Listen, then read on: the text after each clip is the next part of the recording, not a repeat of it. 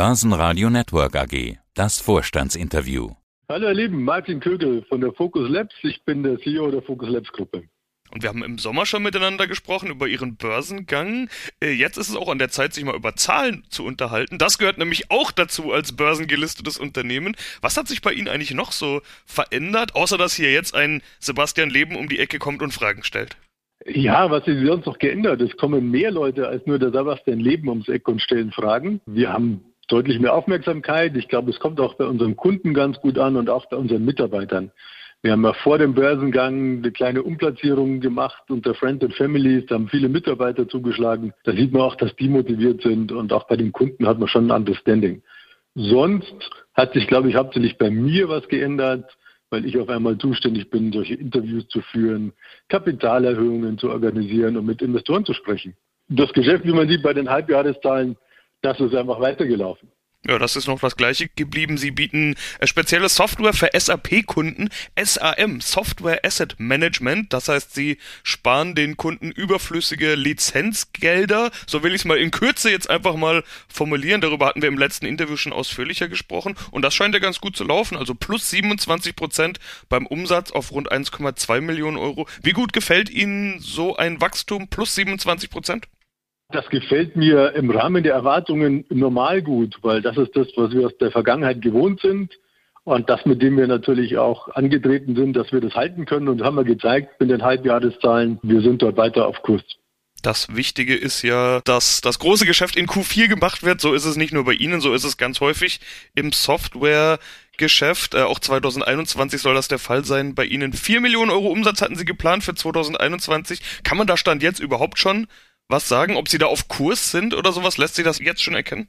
Aber man kann eine ganz einfache Rechnung aufmachen. Ja, also wenn ich mir den vielleicht auch die konsolidierten Zahlen schaue, da sind wir bei 1,4 Millionen zum Halbjahr. Wir haben letztes Jahr 60 Prozent gemacht im gesamten Jahr. Das heißt, ich muss das einfach mal reinnehmen und dann bin ich da und dann bin ich leicht über den Vieren. Also wir sind ziemlich genau auf Kurs, diesen Umsatz zu erreichen.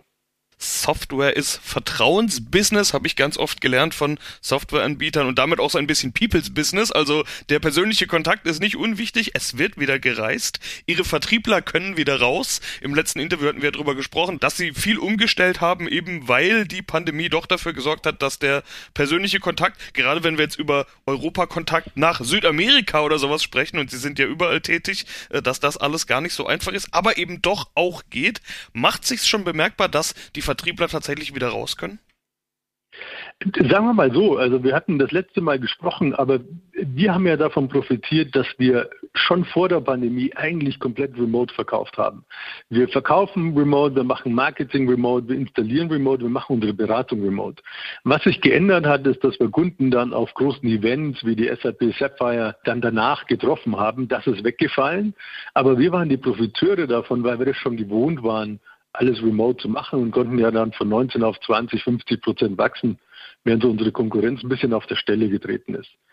Aber für mich hat sich das geändert. Ich war gerade diese Woche in Rumänien bei unserem Standort. Nächste Woche geht es nach Mexiko. Und das ist auch wichtig, das Team wieder zusammenzuholen, den persönlichen Kontakt zu haben, um die Motivation hochzuhalten. Das ist tatsächlich so. Und wir hatten heute schon mit dem Kollegen in Südafrika die Planung, dass wir mal wieder hingehen. Und der möchte nach Dubai gehen, um dort Channel-Partner zu treffen. Und gerade dieses Partner-Enablement, das ist auch was, was wir sehr gerne persönlich machen. Der Gewinn über den müssen wir natürlich auch noch sprechen. Der ist mit 20.000 Euro leicht negativ, aber es gab ja auch Kosten für das Börsenlisting. Bereinigt um diese Kosten bleibt ein Gewinn plus von 33 Prozent. Auch hier ist Q4 natürlich entscheidend, aber bereinigt könnte man Folgendes ja schon mal festhalten. Zumindest ist schon jetzt Gewinn zu sehen, zumindest bereinigt. Ja, und was mir immer auch wichtig ist, ist der sogenannte operative Gewinn EBTA. Und der war ja bereinigt oder nicht bereinigt, schön im Plus. Und das Gewinnwachstum stimmt mit dem Umsatzwachstum zusammen. Klar, wenn man im Q4 den Hauptanteil vom Umsatz macht, dann holt man dort auch die Ergebnismarge, weil unsere Kosten ja doch sehr linear anfallen und hauptsächlich durch Mitarbeiter geprägt sind das Börsenlisting, auch darüber hatten wir schon mal gesprochen, soll Kapital bringen, um den Wachstumspfad zu finanzieren. Es gab inzwischen ja nochmal Kapitalmaßnahmen, eine Kapitalerhöhung im September, 0,8 Millionen Euro Bruttoemissionserlös. Wie gut sind Sie damit jetzt finanziert? Also stehen noch weitere Maßnahmen an oder wie gut sehen Sie sich aufgestellt für Ihre Wachstumspläne? Also unser Testballon, mit dem sind wir wirklich sehr zufrieden. Ja, wir waren deutlich überzeichnet. Der Hauptgesellschafter, der Hauptaktionär konnte noch eine kleine Umplatzierung machen, sodass wir nur noch leicht überzeichnet waren. Aber insgesamt war das Zeichnungsinteresse bei 60 Prozent mehr, als was wir im Angebot hatten. Aber wir haben immer gesagt, wir gehen an die Börse, um unsere Expansionspläne kontinuierlich finanzieren zu können. Und das heißt natürlich, es ist mehr geplant. Was haben wir jetzt erreicht? Wir haben 800.000 Bruttoemissionserlös. Das reicht für unser organisches Wachstum. Jetzt müssen wir zeigen, und ich glaube, das werden wir sehr schnell zeigen können, dass wir die auch wie versprochen einsetzen werden. Was haben wir versprochen, wenn man sich die Investorenpräsentation anschaut? Wir haben gesagt, Internationalisierung weiter vorantreiben. Wir starten das immer mit unseren Marketingaktionen und dann wollten wir auch gerade Asien das war so ein weißer Fleck und das haben wir auch in 2020 gemerkt. Dort waren wir nicht gut verankert. Dort war es dann schwer, was zu erreichen. Den weißen Fleck wollen wir schließen. Ich glaube, da haben wir sehr bald dann tatsächlich Vollzug zu vermelden.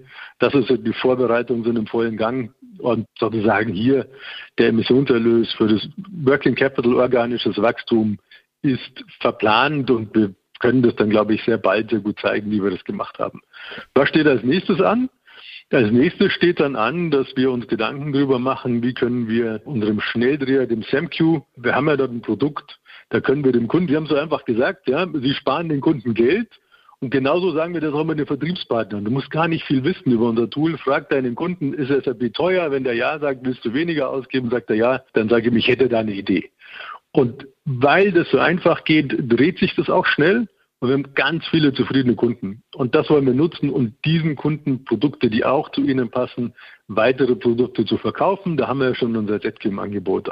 Das Angebot wollen wir erweitern.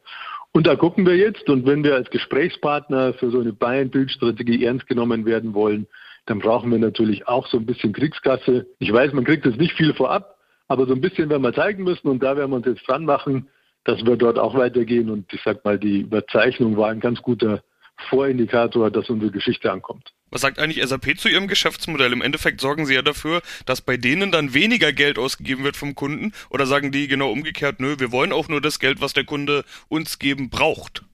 Also was wir tun, wir sorgen dafür, dass der Kunde sein in SAP investiertes Geld auch wirklich optimal ausnutzen kann. Und daran ist auch die SAP interessiert. Natürlich, wenn wir im Einzelfall ähm, Kunden davor bewahren, Geld zu viel auszugeben, ist es nicht ganz so gut. Im Gegenzug machen wir unsere Kunden aber darauf aufmerksam, wenn sie eventuell zu wenig Lizenzen haben und dort ein Compliance-Risiko haben. Und das hört die SAP dann wieder ganz gern. Ja, Vertrieb und Marketing, darüber wurde gerade schon gesprochen, darüber wurde auch beim letzten Mal schon gesprochen. Digitalisierung in dem Bereich haben Sie auch schon angedeutet. Das sind wichtige Investitionsziele. Was passiert da schon? Wie sind die aktuellen Investitionspläne? Sie meinen unsere Investitionspläne, Erweiterung, Produkte? Naja, wir sind dabei, unser eigenes Produkt immer auszubauen. Die SAP Cloud-Angebote stehen da an und dort in der Richtung ist unsere Entwicklungsmannschaft unterwegs. Das Kernteam screent den Markt und schaut, was gibt es denn andere Lösungen, die gut zu uns passen würden, was wäre gut in der M&A-Pipeline. Und da gibt es erste, ja, langsames Herantasten.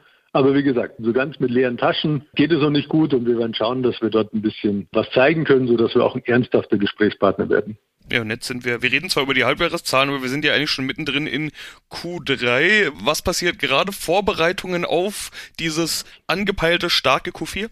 Ja, das passiert eigentlich das ganze Jahr. Man stellt sich das immer so vor, dass alle so sagen, im November, hoppala, ich habe noch Geld übrig. Daher kommt ja nicht das Q4, sondern das Q4 kommt daher, dass Firmen sich gewisse Investitionen für das Jahr vornehmen, das ganze Jahr über auswählen. Das heißt, wir sind schon mit ganz vielen in Kontakt und dann einfach im letzten Quartal oder gegen Ende des Jahres dann auch die Pläne tatsächlich vollziehen. Und da gibt es eben diese Vorbereitungszeit äh, das ganze Jahr über. Daher kommt das Q4 auf der einen Seite auf der anderen Seite, und da haben wir gerade auch ähm, zusätzlich nochmal auch Kapazitäten aufgebaut, kommt unser starkes Q4 daher, dass am Ende des Jahres man der SAP Nachweis bringen muss, was habe ich denn alles genutzt und dementsprechend dann eventuell nachkaufen muss oder eben nicht. Und wenn da Kunden feststellen, dass sie deutlich mehr kaufen müssen, als sie gedacht haben, dann kommen sie häufig zu uns und fragen, wie können wir dort denn zu viele Mehrkosten vermeiden. Und das treibt unser Q4 nochmal mehr an. Aber auch mit den Kunden sind wir schon davor im Kontakt, damit sie wissen, wo sie sich hinwenden können. Also die Vorbereitungen laufen da schon lang und zum Schluss ist dann quasi nur das Umsetzen angesagt und nicht der komplette Sales Cycle einmal im Q4 durchdrehen. Das würden wir kapazitär gar nicht schaffen. Ja, dann sind wir doch einfach mal gespannt, wie es bei Ihnen weitergeht und hören uns beim nächsten Mal wieder, Herr Kögel. Soweit vielen Dank. Vielen Dank, Herr Leben, und vielen Dank fürs Zuhören. Börsenradio Network AG. Das Börsenradio.